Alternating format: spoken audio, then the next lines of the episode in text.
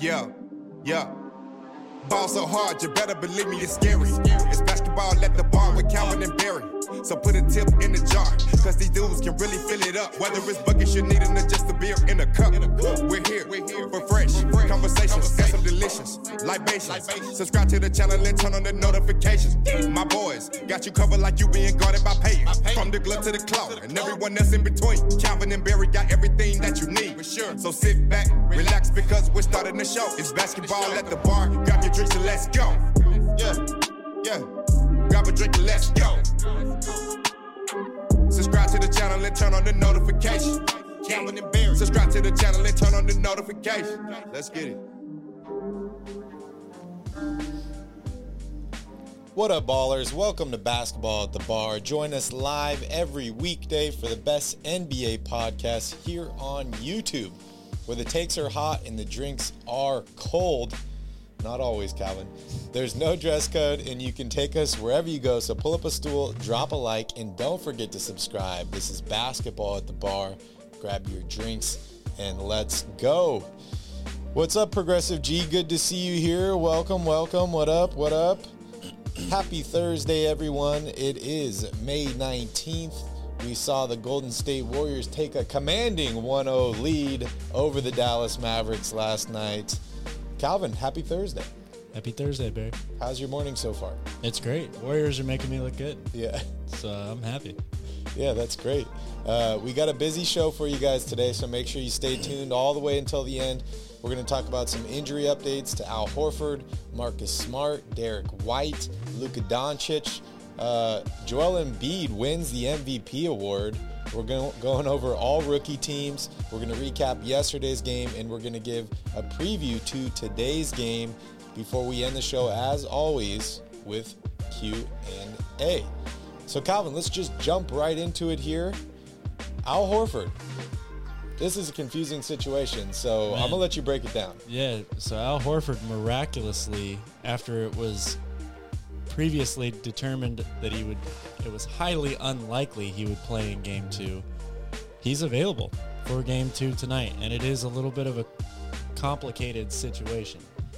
There are multiple routes you can return to play after being in COVID protocol. Of course, the easiest is, or the most uh, common sense way, is to record two negative PCR tests at least 24 hours apart. Horford apparently took advantage of a new route to getting back, and that is a, a way that you can return to play on game day by, and this is where it gets complicated, by recording two either non-detected tests results or uh, or excuse me non-detected test results not a positive or inconclusive test result barry i don't know what the difference between non-detected and inconclusive are or like you said non-detected and negative are either way horford has cleared protocols and he's going to be available for game two tonight for the boston celtics yeah, what, what's up, Ivan? Good to see you here. Uh, yeah, I, I kind of am feeling similar to Progressive G here, and uh, Boston had some motivation to get this guy ready to play. We'll see what happens here. I, mean, I understand the difference between inconclusive and non-detected, right? Because it's basically inconclusive. You don't know if it is or not, right? It, it could be something happened with the test. Maybe it got, uh, you know, contaminated or something like that, or or. Can't you say the same thing for a non-detected test though?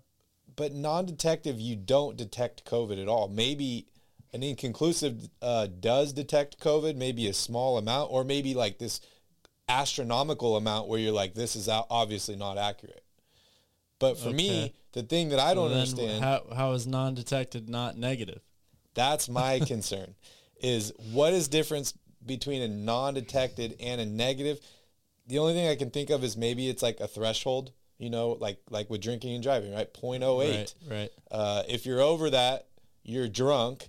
If you're 0.075, you're okay, but you still have it in your system, right? So Uh-huh. that's the only thing I can look at. But I'm going back to what Progressive G said. This seems like some It's little shady shady. science. Yeah. I don't know what's going on. but Al Horford will be available for the game tonight. All I can hope for is that if he does have it, he doesn't spread it to anybody else because that would be the main thing for us as fans Yeah. is imagine if this dude spreads it to like four other players. Then what do they do? Especially if they're star players. Do they end up like pausing the series? And that holds everybody else back? Or does Boston play without four guys? Or what if he uh, infects a bunch of people with Miami? I, I have no idea, but it's a crazy situation. What's up, Gothen? Good to see you here. What's up, Mike? Yes, it is only game one, and I predicted they were going to lose game one, but I have them coming strong back in game two. Uh, we're talking about Al Horford. He cleared protocols. Uh, he had two non-detected tests, whatever that means, and he is available tonight for game two. He is available. Let- For some non-COVID injury news, Marcus Smart is listed as probable. He's still a game time decision, but they are uh, anticipating that he will play tonight with a sprained foot in game two. Uh, Ime Udoka said earlier today he will still have to test the foot out pregame, uh, but they are anticipating that he will return as well. So the the Celtics are going to have Horford and Smart back in the lineup tonight. They will be without Derrick White, who had to fly home for personal reasons. His wife is having uh, giving birth to their first child, so he had to. It, it, the baby, I guess, came uh, sooner than they expected, so he had to rush home so that he could be with his wife. He will not be in uh, suiting up for the game tonight. Good decision by him. Uh, if you've ever been in a relationship before, uh, you understand that there are certain situations where it's not worth it. And uh, maybe it's not worth him playing in this game um, because he doesn't want to deal with the aftermath, or maybe he's just super excited to see you his never baby know. born. Every family is different. Uh, We've seen players handle this in multiple ways. Some guys played in the game and then immediately flew home to be with their wife and child, or vice versa, whatever the case may be. This is what they Yeah. want to do as a family, so that's the route they're going to go. Congratulations to the White family for adding another one. That is awesome. Hopefully, he'll be back uh, for game three. Also, in the same, uh, I guess, note there, uh, Kyle Lowry is still out for game two, uh, so he will not be available tonight at all.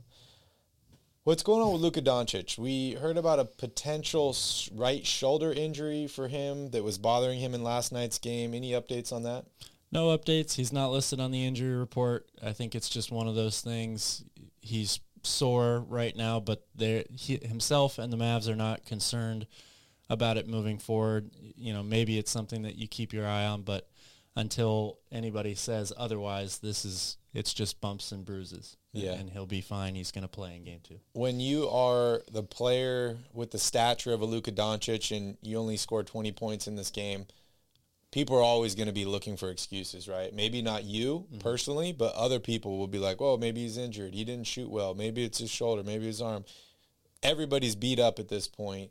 Yes. Um, so he is dealing with some pain, I'm sure, in different parts of his body, but uh, I don't think this should affect him much in game two. At least we hope not. no, I don't think so. That cut on his face probably affected Yeah. him more than than the shoulder. That was brutal. That Which was it, early. It was a foul. You're right, Mike. Yeah, that they was- still lost the game, but th- it was a foul. That was brutal. That was early on too. All right, in other news, it's official. Joel Embiid wins the MVP award. According to the Philadelphia City Council, Calvin, what the hell is going on here? the, the Philadelphia City Council announced this morning that they are giving Joel Embiid their own MVP award in order to soften the mental and emotional stress blow that he received by not winning the actual MVP award. Please don't leave our city. Yeah, Are they borrowing it from Allen Iverson or Fake where are they getting this award from? they made it up. Okay. It's kind of like when UCF announced that they were national champions after going undefeated, but Yeah. they weren't given uh, the bid to play in in the uh, college football playoff. It's it's a participation award. Um, you know, we're just handing those out left and right. Next are the conference finals MVPs. What's up, Key Kings? Good to see you here. I was watching uh, Happy Gilmore the other night, and uh, he gets his first golf trophy, and he's like, "This is a sweet trophy, except there's a golfer up there. Maybe they can take this guy off and put a hockey player up there or something. Kind of similar situation, Yeah. right? Yeah. But anyways, enough joking aside. Joel Embi- Embiid definitely had an amazing season. Uh, deserved, well deserved an MVP award. Um, but like I say, there's only one. So there could be 10 people that deserve an MVP award. There's only one. Only one person's going to get it. I think this is complete BS that the city's given him their own award that they made up out of thin air. It's a feel good story if you are a Philadelphia sports fan that doesn't feel good because your team lost. And maybe this gives Embiid one more reason to stay in Philadelphia. I don't know. I, I have no idea. Uh, If he needs the city to stroke his ego like that in order to stay in Philadelphia, then he's got other issues. If this was issues. Jordan, if this was LeBron, if this was anybody Oh, else, Jordan would have thrown this thing in the trash on Exactly. national television. exactly, they would have been like, I don't want this made up award. They could have given him a key to the city. They could have given him something cool, but you don't make a knockoff of the MVP trophy. It's it's lame. It's lame. Philly has the most obnoxious fans, by the way. I love when their teams lose. I mean, Ivan, we all have that uh, that demon or whatever that we that we don't like, that team, that fan base. For me, I have a few of those in basketball, but the one that really stands out to me the most in football is the Seattle Seahawks fans. I dislike them. I despise them.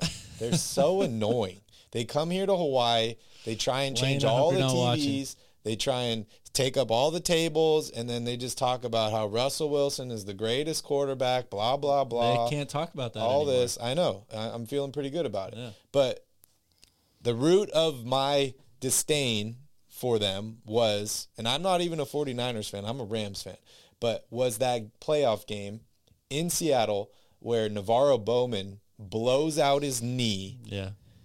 and they're carrying him off the field on a stretcher and Seahawks fans are throwing beer bottles and shit at him. That for Yep. me was like that's not okay. And it was like the whole fan base it seemed like. Yes, there's probably like 20 people actually doing it, but it seemed like they were all cheering the injury, they were happy. Disgusting for me. I never want to see any of these guys get hurt. As much as I dislike the course. 49ers, Of course. I thought that was effed up, and I'll never forgive Seattle fans for that. And also, they try to take the Kings, so that, that's two shots against them. Yep. Yep. There are a lot of fan bases that have not had some such great moments over the years. Philadelphia fans have definitely had their fair share of them.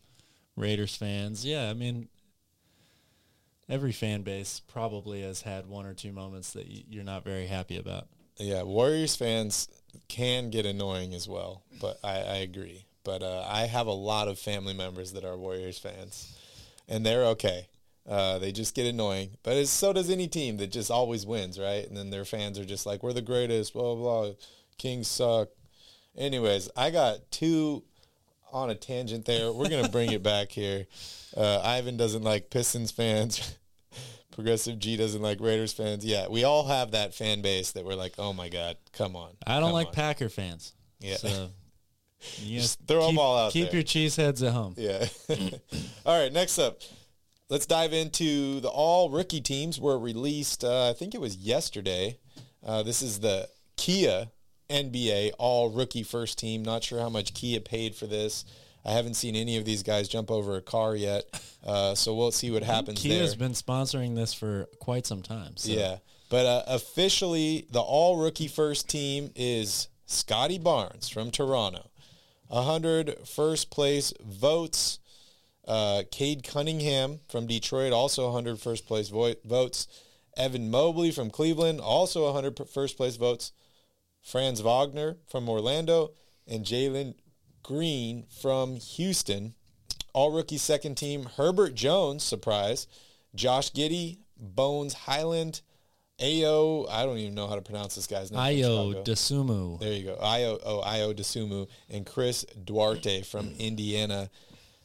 Calvin, one year Chicago guys made it on this list, which is pretty exciting. Um, but I want to hear your thoughts here. I want to know why Davion Mitchell's not on this list, and uh, just overall thoughts. Well, first of all, um, this class is going to go down as one of the deepest draft classes in recent memory. So that alone tells you that this there were going to be some tough decisions made here. I don't think anybody really is um, going to give too much grief or complain too much about the first team selections, especially the unanimous ones.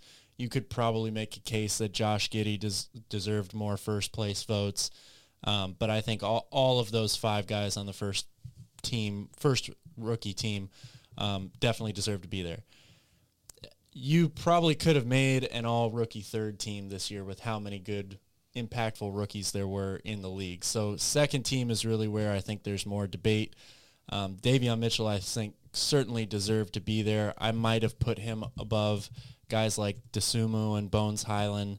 Um, Jonathan Kuminga and Jalen Suggs also, I think, deserve a lot of recognition. Suggs just, he got hurt. He only played, I think, 48 games, and that's probably why they – ended up leaving him off the second team overall and, and giving it to, to other guys like Dosunmu, who ended up playing a ton of games this year, started 40 and played in 77, even though his numbers, you know, aren't as good as some of these other guys. So um, I, I, think in terms of snubs, Davion, Jonathan Kuminga, Jalen Suggs probably are the, the first ones that I would say deserve to be on the list. But at the end of the day, just like we talked about with MVP voting and all this stuff, all these guys were deserving for different reasons. It's hard to really make a a definitive decision on some of this stuff. Yeah, couldn't agree more. There's just a lot of talent going into the NBA, which is great for us as fans. Uh, we're going to get to see all these guys grow up, uh, improve, get better.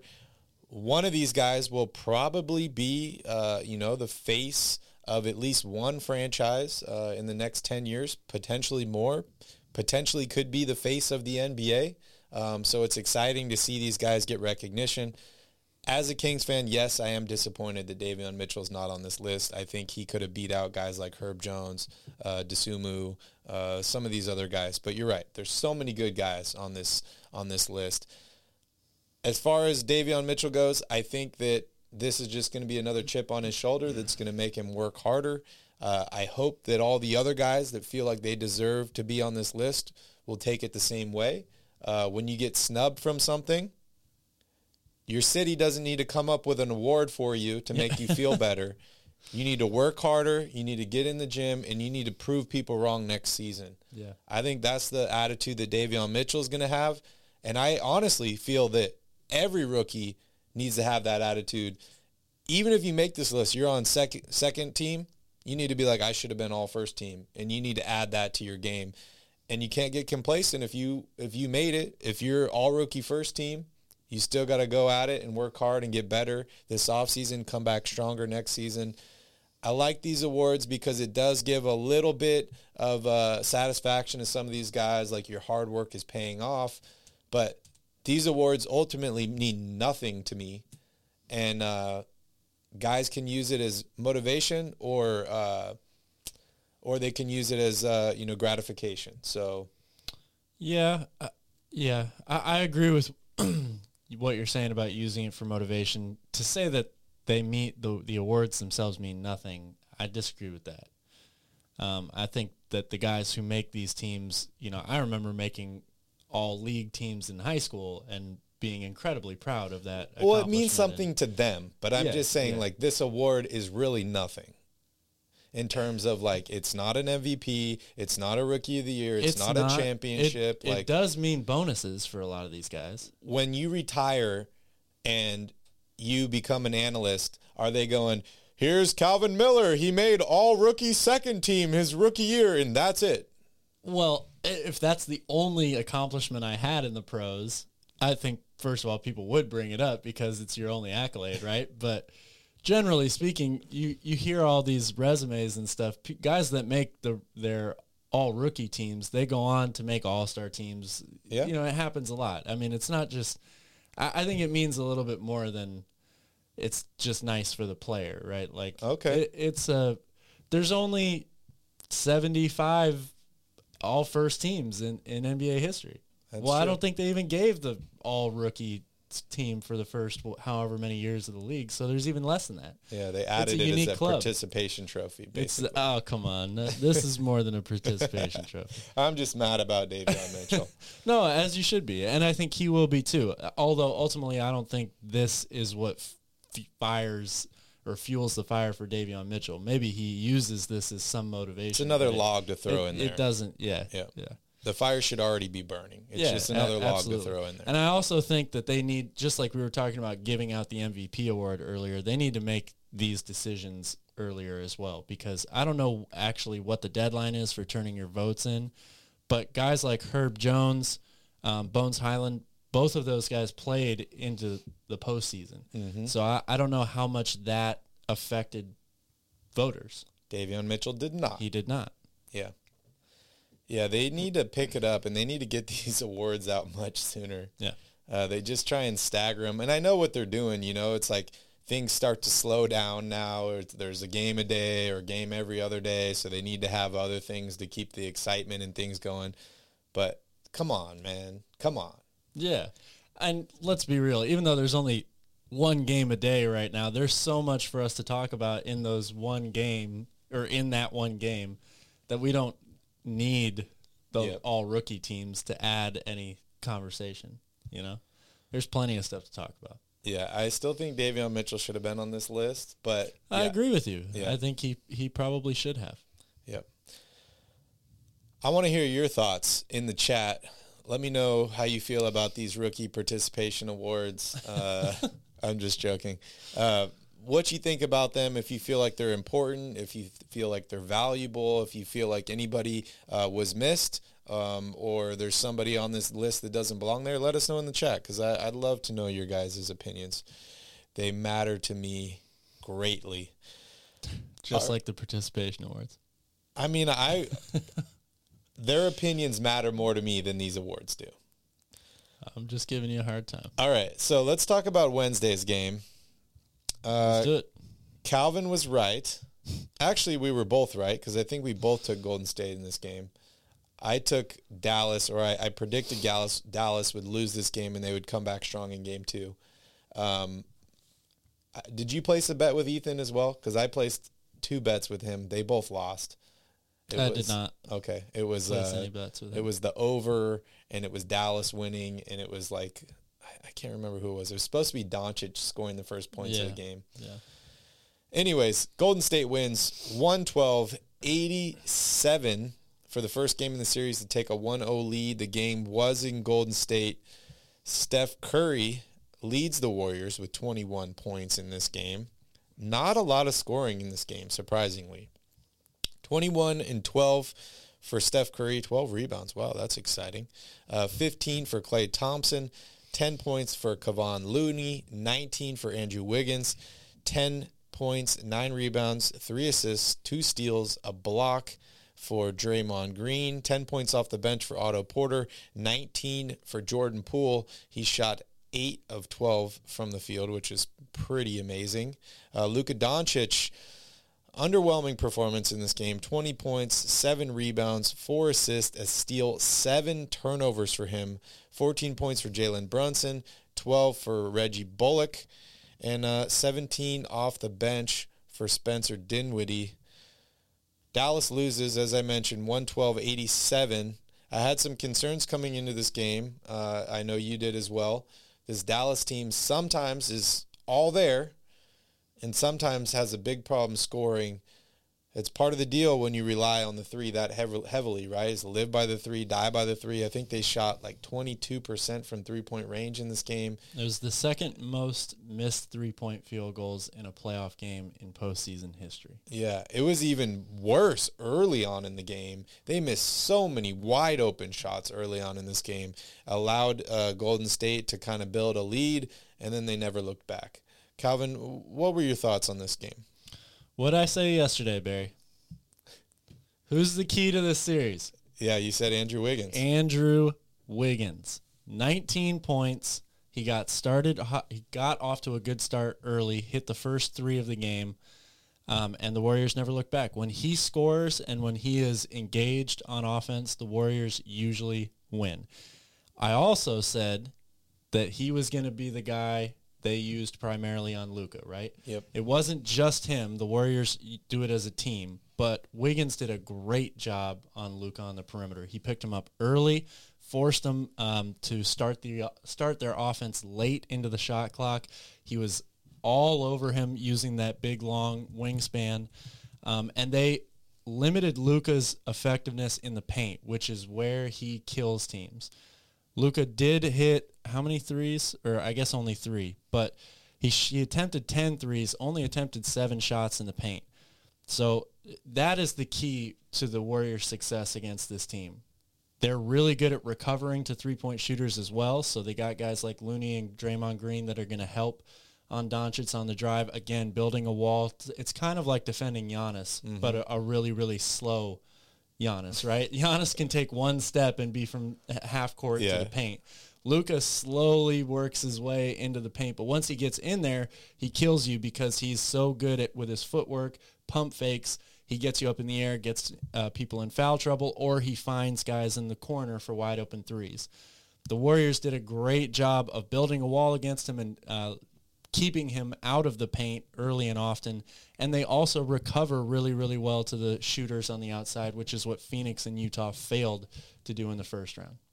Yeah, we first saw second round. we saw a little bit of zone in this game. We saw some box and one coverage in this game. Uh, Luka Doncic needs to play better if the Dallas Mavericks are going to win. Uh, and the Mavericks as a whole just need to make some shots. Like that was the thing for me in this game. I know that the Warriors played good.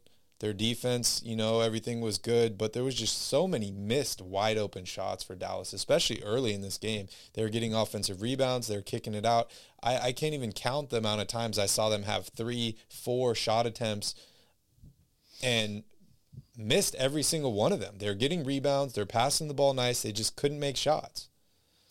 They missed a lot of shots. There were a ton of contested shots as well in this game, especially in the second half. Yep.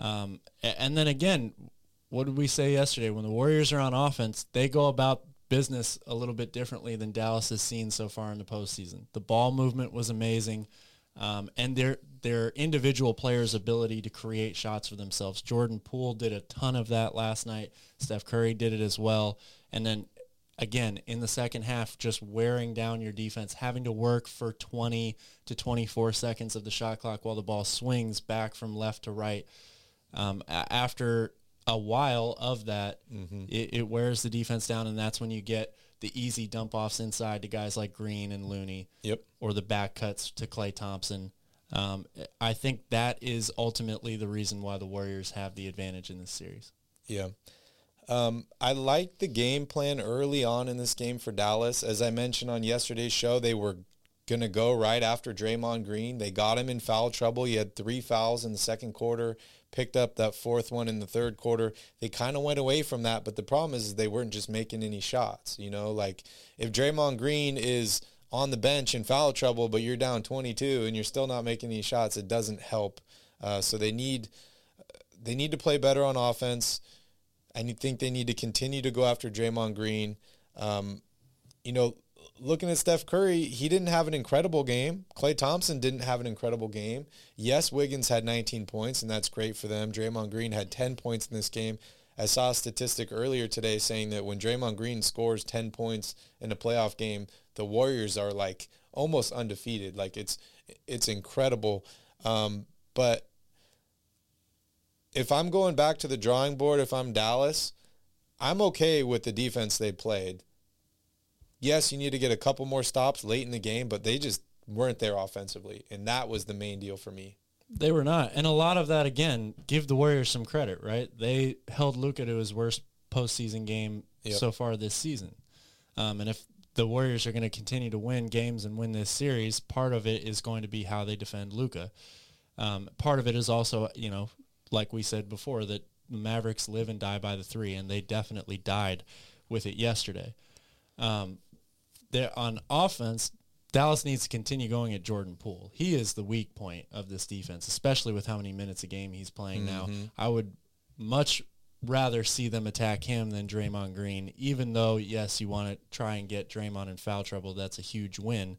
If you're the Mavericks, they're going to continue to go at Steph and at Jordan Poole by trying to get them switched into one-on-one matchups with Luka. But as you mentioned, it's just one game. Out of every team in the playoffs, Dallas has been the best at making in-game and in-series adjustments from one game to the next. Um, they have three 20-point wins in this postseason. They also have three 20-point losses in this postseason. So they've been very, very up and down. Uh, they've got to come back with a better effort in game two, though, for sure. One thing that really surprised me in this game with Golden State was they did not shoot well from the free throw line. Really concerning. We've seen, and it, it's funny that I'm even breaking this down because it's like, what's one guy you're not concerned about shooting, and that's Steph Curry, right? The dude is like, I think 92% from the line for his career. I think it's almost 91% for his career. He shot 92% 92 this season. This season, yes. But in the playoffs, he's shooting like 85 or 86%. He was four of seven from the free throw line in this game, and the Warriors as a team shot 62% from the free throw line.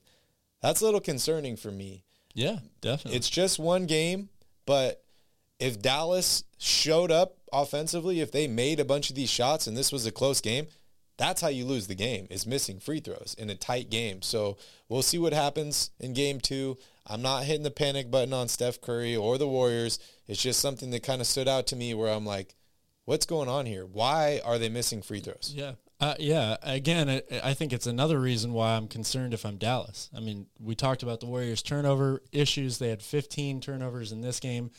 They didn't really shoot the ball that well. They were they did shoot really well from two, and and overall from the field they were like 56 percent, but didn't shoot it well from three. Didn't shoot it well at the free throw line. Um, how long? How much longer is that going to continue? I don't know. So Yep. if you're Dallas and you only scored 87 points in game one, the Warriors only scored 112 points. Like they could easily come back with 125 Yep. in game two, and then if you're Dallas, what do you do? You have to really turn it up a notch on offense. Everybody needs to bet the over on game two because I think it's going to be a shootout. I agree with Progressive G here. If I'm Dallas, I'm giving Draymond every shot he wants to double up on Steph and Klay. I mean, that should have been the game plan for them for the past five years. Doing it is a whole nother thing. That that is definitely true. It's a good point, and a lot of teams try to do that anyway. But really, what with Draymond, what you have to be more attuned to and and more ready to stop is when they he gets the ball and starts the break. Draymond Green kills teams with that mm-hmm. over and over and over again. You've got to stop him once around half court before he gets a full head of steam going. Um, because with how well the Warriors move off the ball, those guards, the way they float and relocate to the three point line, you're getting either a layup or a wide open three for one of the best shooters in the world every time that Draymond breaks the breaks the break out or Yep. leads the break. Excellent passer. and that always helps. Key King says, with the four teams left, who would you guys say is the least likely to make the finals? Sorry, Mike. Yeah, I mean, I I'm picking Dallas to win this series, um, but I'm also saying Dallas is the least likely. Wow, how does that work? I have no idea. I have no idea. Works like Al Horford's COVID test. I yeah, guess. yeah, I guess so. I guess so. I just want to see the Mavericks make it. I guess that's that's where I'm at there. But uh, yeah, we'll see what happens. Game two is huge. It's a huge game. Um, and even if they lose game two, we've seen them come back from 0-2 Yeah. this year Yeah. in the playoffs. So it doesn't mean it's over, but they need to make some adjustments, and they just bottom line need to shoot better. They need to shoot better. You live by the three, you die by the three. Game one, they died by the three. They did. All right. Any other thoughts uh, about this game or this series before we move on? No, I think we can move on. All right. So we have one game today. It's in Miami, just like game one. Miami does lead the series 1 0. Boston's traveling. Um, and just taking a look here, Marcus Smart still day to day. This game kicks off in about two hours now. He is listed as day to day to day. Derrick White, as you mentioned, is out. Kyle Lowry is out. Uh, Gabe Vincent day to day. Max Strus day to day. I expect all these guys to play, Mm-hmm. Except for Kyle Lowry and Derrick White. Definitely keep an eye on PJ Tucker. I, I still think he's going to play, but he definitely looked the most hobbled I've seen him so far in the postseason Yep. in game one. Um, he was gutting it out for sure, but Miami's only favored by one in this game. I want to hear your thoughts, Cal. this is, I hate to use the term must win for Boston, but I think this is a must win game for the Celtics. I Okay. really do. If they lose this game, Miami is undefeated in the postseason at home this year.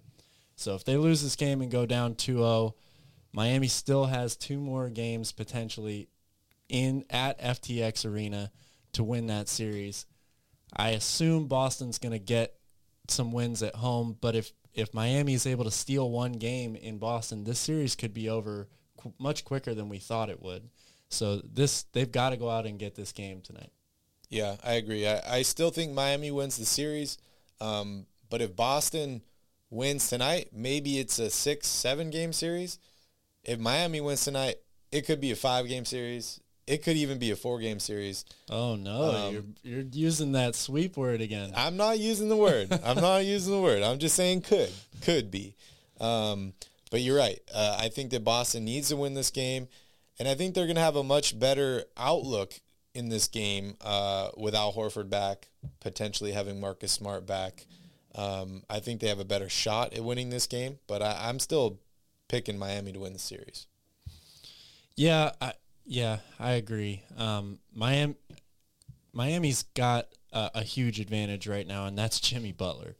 The dude is playing at an incredibly high level, and I want to see how Marcus Smart's foot is feeling, how he's looking out there, because if he is close to 100%, they might not completely stop Jimmy Butler, but maybe he only has 20 instead of 40, you Yeah. know? And that's a huge difference. That that is a much easier gap to overcome. Um, also, obviously, having Smart out there is going to uh, have a rip trickle down effect through the rest of the roster, right? You really saw the inexperience at times of guys like Peyton Pritchard and Aaron Nesmith, who's only played like seven minutes this postseason before he had to step up and play some big minutes in game one. Um, those guys are good players, but they're inexperienced in these moments. Um, they're not the best defenders, although Nesmith did have a couple really nice chase down blocks in that game one. Yeah. But Peyton Pritchard, for one thing, they're just going to continue to go at him on offense. Miami will.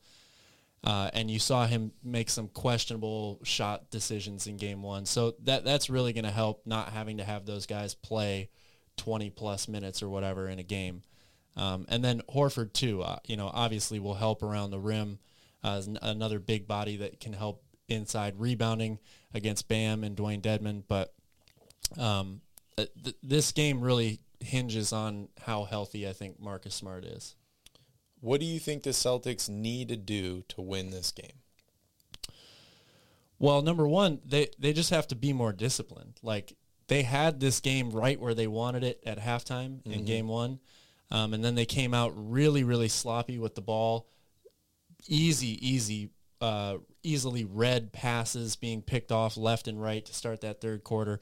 Twenty-two to two run from the Heat, and they never looked back. This game was over Yep. after that. So I, I think they just, in terms of a game plan, they don't really have to change that much. Uh, Tatum was really hot to start the game. They need to keep going through him early on. They've got to get some complementary role players to come in and hit some big time threes, which they definitely are capable of doing that. And Marcus Smart can even be one of those guys as well. But I think they just need to be more disciplined with the ball, which Smart will help with too. Take better care of it.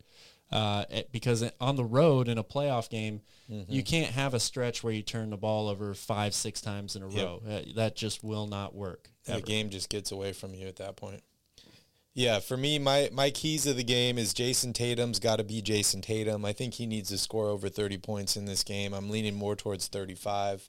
uh, maybe maybe add on to that. I think Al Horford's got to try and stay out of foul trouble in this game, um, and then I think Marcus Smart has got to find a way to contribute in this game and not be a liability for his team. Yeah, and defensively, Boston really needs to do a better job of picking up these shooters in the dribble handoffs. Miami loves to run guys like Max Strus and Duncan Robinson when he plays, Tyler Herro, around sometimes all the way from one side of the court to the other, up around the top of the key for a dribble handoff that gets them a wide open three. Um, Boston needs to see that coming more. They need to be ready to jump those handoff passes and try to contest some of those shots because Strus and Herro um, knocking down threes early on gives them a ton of confidence, and Miami is a whole different team when they've got those guys yep. knocking down threes. Yep, yep. Boston needs to muck it up. They need to uh, let their defense shine, and they need to make things difficult. I know it's only been one game in each series so far, Calvin, but I want to know, as of right now, who are your MVPs of the conferences for the finals or the conference finals? Well, the East is pretty easy, right? I mean, yeah, how could Butler. it not be Jimmy Butler after just one game? Um, pretty impressive game one though, so I think you easily give it to him. For the West, uh, it's probably Steph Curry right now, but okay. um, you know I think that one's a little bit more of a wide open race. Progressive G wants to know what your thoughts are on Jaylen Brown and his play. And while we're answering that, we might as well shift here into Q&A. So if you guys have any questions, uh, we got answers. So if you have any questions, please post them in the chat uh, topics, subjects, any stuff you want to discuss, we'd be happy to go over it. And we're going to start that off with this. So, what are your thoughts on Jaylen Brown's play so far? Jaylen Brown's been great for them. I think he's done exactly what uh, what they need from him. It, he is. I think at this point he's basically their number two, right? Like Tatum has has elevated his game to an, another level. I think most people view that as his team now. Um, so Jaylen Brown has been a great number two f- for him all postseason. It the difference when Boston wins and when they lose is they get somebody else to come up big for them. It's they can't just rely on Brown and Tatum every game to win. They need Al Horford to come up with a big game, or they need Marcus Smart to hit a bunch of threes, or Grant Williams has a career game. Um, that that's the recipe for success for them. Miami is a lot the same way. I mean, Jimmy Butler has taken his his play to a new level in the postseason, but all year long they've been a pretty equal opportunity team. It's um, having those games where your role players come up big for you that makes makes a big difference, especially in a playoff game. Yeah, yeah, I agree there was uh, some time there where we weren't sure who was going to be the best player on the Celtics team, right? If it was going to be Jaylen Brown, if it was going to be Jayson Tatum. They were both high draft picks with a lot of upside, a lot of potential. I think you're right. Jayson Tatum has taken the reins. This is his team. Jaylen Brown is the Robin to his Batman. And I think he's done an exceptional job. This season, he's played incredibly well 23 points per game he's definitely you know moved uh, in the right direction there and then as far as the playoffs go I think he's had a, a great performance here in the playoffs. Uh, he's scored really well. He's only had three games this postseason in the teens, and that's 12, uh, 19, or 18 and 19. All the rest of these games, 24, 30, 27, 23. Like the dude has been very productive, and he shot the ball pretty well. Uh, most of these games, he's shooting 40 uh, to 50% from three point range and 40 to 50% from the field. So I think his contributions have been great. Um, I think he is trying to figure out still what exactly his role is on this team. I think it's a little bit more difficult, and it's weird that I say this, but I think it's a little bit more difficult sometimes being Robin than being Batman because Batman's role is defined. You know what you want, what you need from him, and Robin's kind of the guy that goes in and fills in all the little pieces and make things work. So I think that Jaylen Brown is still trying to figure out exactly how to be that guy. Uh, having Marcus Smart out there helps him a lot, but without that, he has to be that stopper, um, that guy that just does everything else to help Jayson Tatum. I think he's done a great job so far. Um, and you know, if if he were to take another step forward, maybe next season or this offseason, Celtics are going to be, they're already a great team. They're going to be an incredibly good team next year. Yeah, I think he's gotten better. You know, pretty much every year he's been in the league. Definitely. Um, so that of course Boston's in a great spot right now for, for just from their franchise standpoint. They're going to be good for a long time. Yep, yep, I agree. Uh, Mike Brown made his first coaching move, uh, bringing in an assistant from Denver, uh, Jordi Fernandez. Calvin, what are your thoughts on that move? Um, I don't really know too much about Jordi Fernandez. You know, when when a coach fills out their their bench, it's with guys that they trust, and and you know you hope that um, they end up making the same types of contributions on the Kings bench. So uh, it, it's a little early to tell, I think, but exactly what how what type of impact that's going to have on the Kings as an organization. But if Mike Brown likes the guy and he trusts him, then you got to go with that. Just like we're we were saying, if the if Monte and the front office likes and trusts Mike Brown, then we got to go with that, right? Yeah, yeah, I, I couldn't agree more. Um, it, it's interesting if you were to count the amount of guys that have gone from Denver to Sacramento in the past ten years. It's incredible. It, it's been front office guys. It's been coaches. Now we're bringing in an assistant coach here. Uh, I'm happy with it, but like Calvin said, at this point, as a fan, you got to kind of step back and say, I trust these guys. I trust the GM and the decisions he's going to make.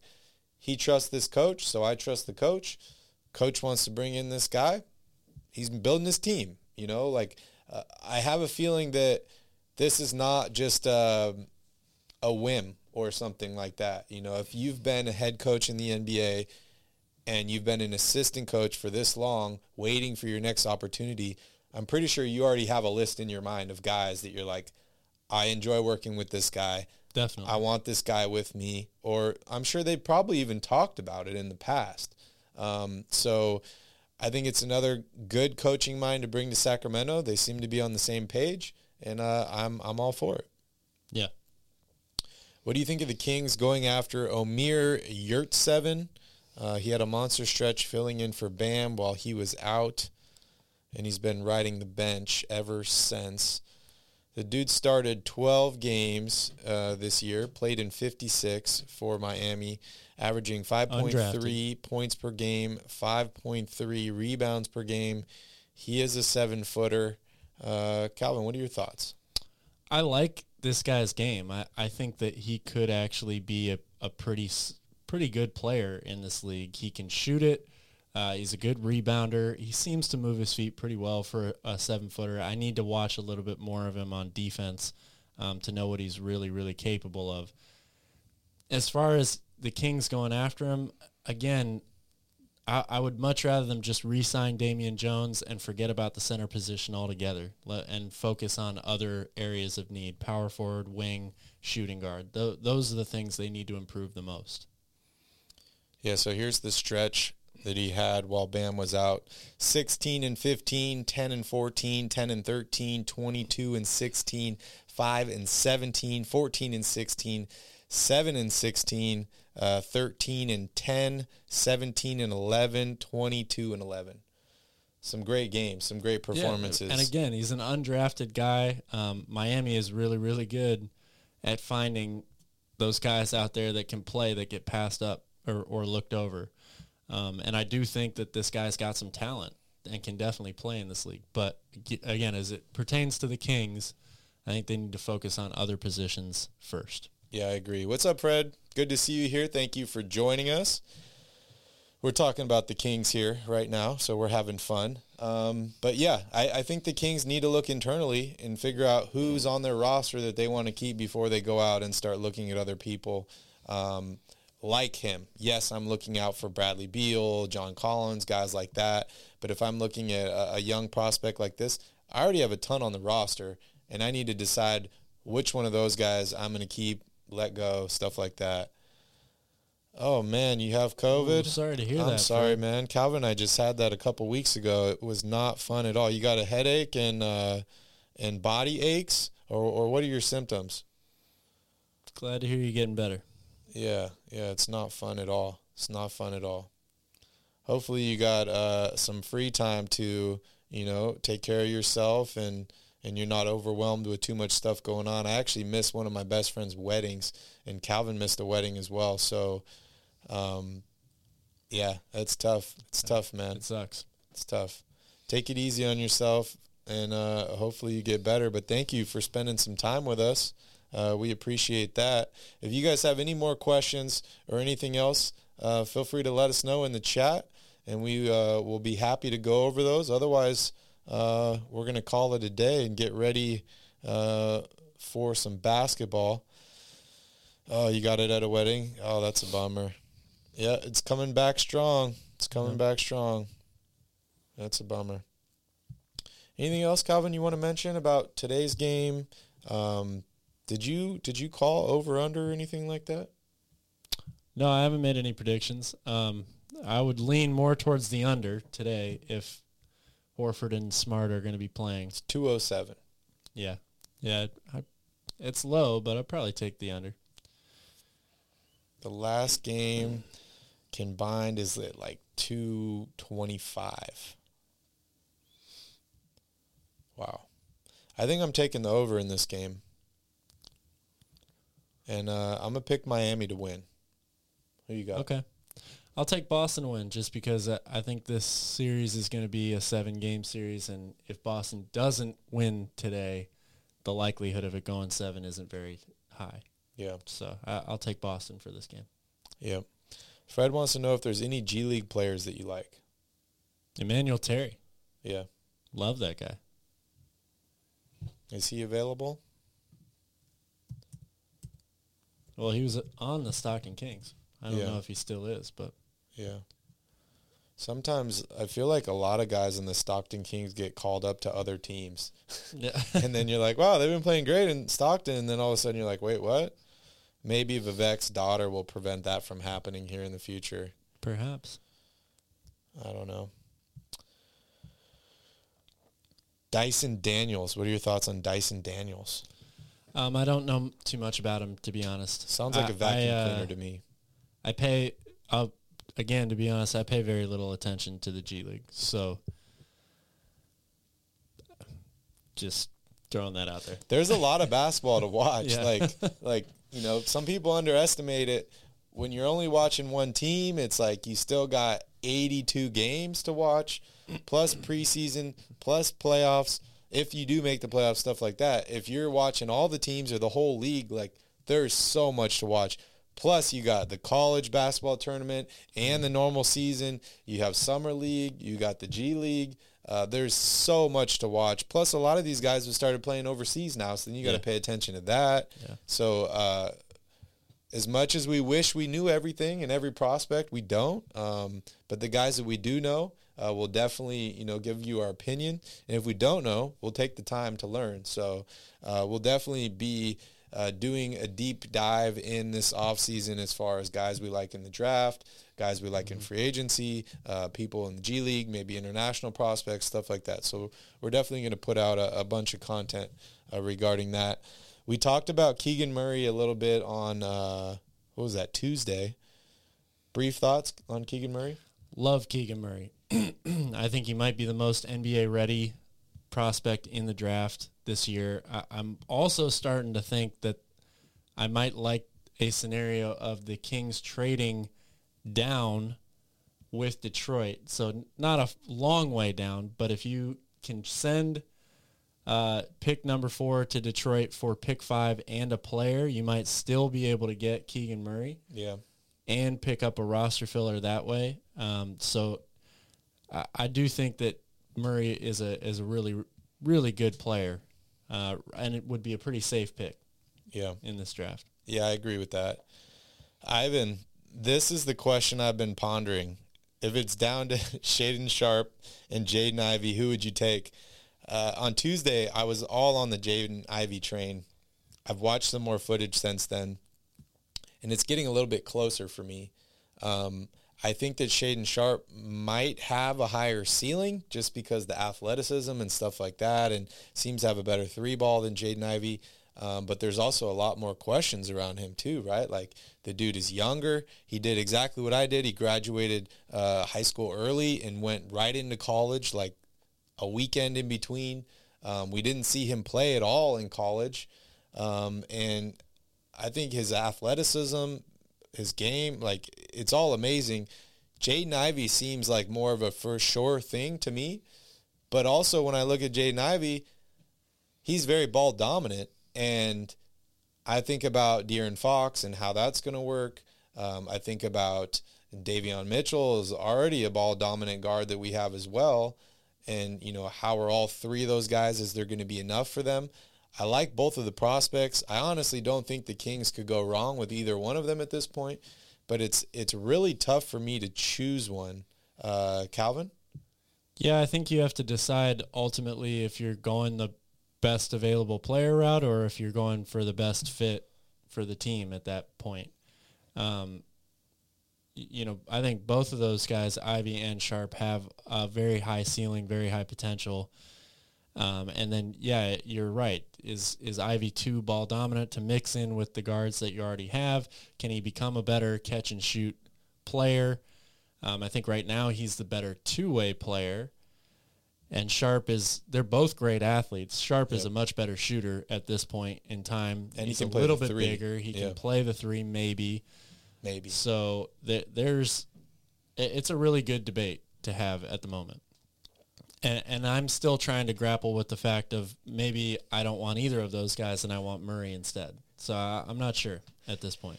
We still got over a month. Uh, these draft boards or these mock drafts, they move a lot. Yeah. Like you'll see a lot of action here in the next month. Maybe in the not in the top one, two, um, or three, but it is tough. And yeah, if you're the Kings, are you going with a guy like Ivey who maybe is more ready to win now? He's a little bit older. Um, or are you going with a guy like Sharpe who you feel might fit better, but he's younger and it might take him longer to get to where you need to be? Uh, it's a tough decision. It is. It is a really tough decision. And then you could throw in the thing of like, do we trade the pick? Yeah. Too, right? That makes it even tougher. I'm going to go back to what we've been saying here. They need to figure out the two, they need to figure out the four. You have a couple young players, you have some expiring contracts, uh, and you have a really good draft pick now. How do you use all those to plug those positions? So, as much as I like both of these young guys and I'd be ecstatic to have them on my team, I've also been watching the Kings over the last 15 years try to add talent. And as a fan, as a Kings fan, especially when you have been so bad for so long, is you get kind of addicted to the lottery. You get addicted to the young player. Oh, he's 17, he's 18. His ceiling is so high. Mm-hmm. And you get almost blinded by that where you're like, why would I draft this guy who's NBA ready when this guy's ceiling is so much higher? I'd love to have him. But that doesn't mean he's going to reach the ceiling, you know? So yeah. it, it really is a very tough pick um, for Monte McNair. And yeah, they need to figure it out. They need to figure it out. If you were drafting today, Calvin, who would it be? Man, that's tough. At four? At four. Well, well first off, I guess this is hard for you to, to answer because you don't know all the deals. I was say, are you trading or are you keeping yeah. the pick? Yeah, I don't know. Yeah, it's it's so hard to answer because first of all, we don't even know who the first three picks are going to be, so that that could change things, right? If if Jabari Smith all of a sudden is yeah. there at number four, do you take him? Uh, you a lot of people probably would, so I, am not sure. And we saw the Anthony Bennett draft too, right? Yeah. Where that dude was projected to the Kings at like pick number eight or ten or something like that, and then all of a sudden it's like Anthony Bennett number yeah. one. Yeah. And you know Cleveland's like he's the next LeBron James, he's a tweener, blah blah blah. Didn't quite work out. You never know. You never know. Um, but yeah, it's it's a tough choice. I, I like both of those guys. I think the Kings are in a great position here where pick four, I think, is probably where the guards are going to start coming off the board. And the Kings need a guard. So it's like they might be in the ideal position where you're not drafting best available versus fit. Your best available and your fit could be the same guy. And if that's true, that's a dream scenario for the Sacramento Kings. Yeah. Yeah.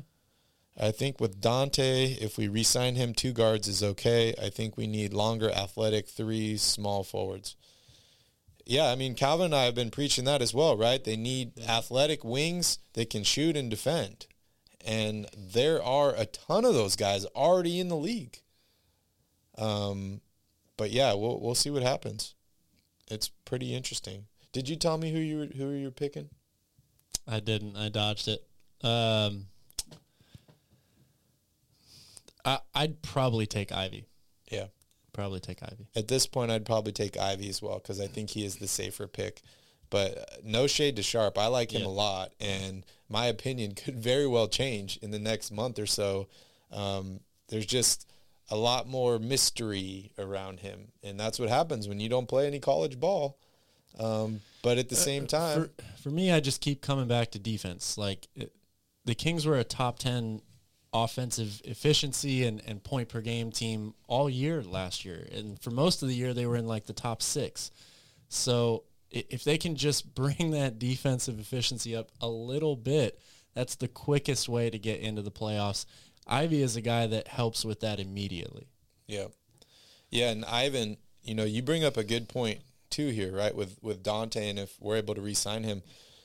This kind of goes back to that whole debate where a lot of people are frustrated that the draft comes before free agency, right? Because if free agency was first, you would know what you're trying to draft for. Yeah. because you would have already like, oh, we signed Kawhi Leonard. We don't need a small forward now, or right. or you know, just moves like that. Even within your own roster of re-signing guys. So it's kind of in a precarious position here where you have the draft before free agency, and so you are scrambling to figure out who is the best fit, who is the best pick at where you're picking, and then you try and fill it in with free agency afterwards. So it is kind of weird. Yeah. You have any thoughts on that? Do you think free agency should be before the draft? Um, I, I've never really thought of that before. I, I don't know. Uh, I'm not. I don't. Nah, I don't think so. I think free agency should come after the draft. Okay.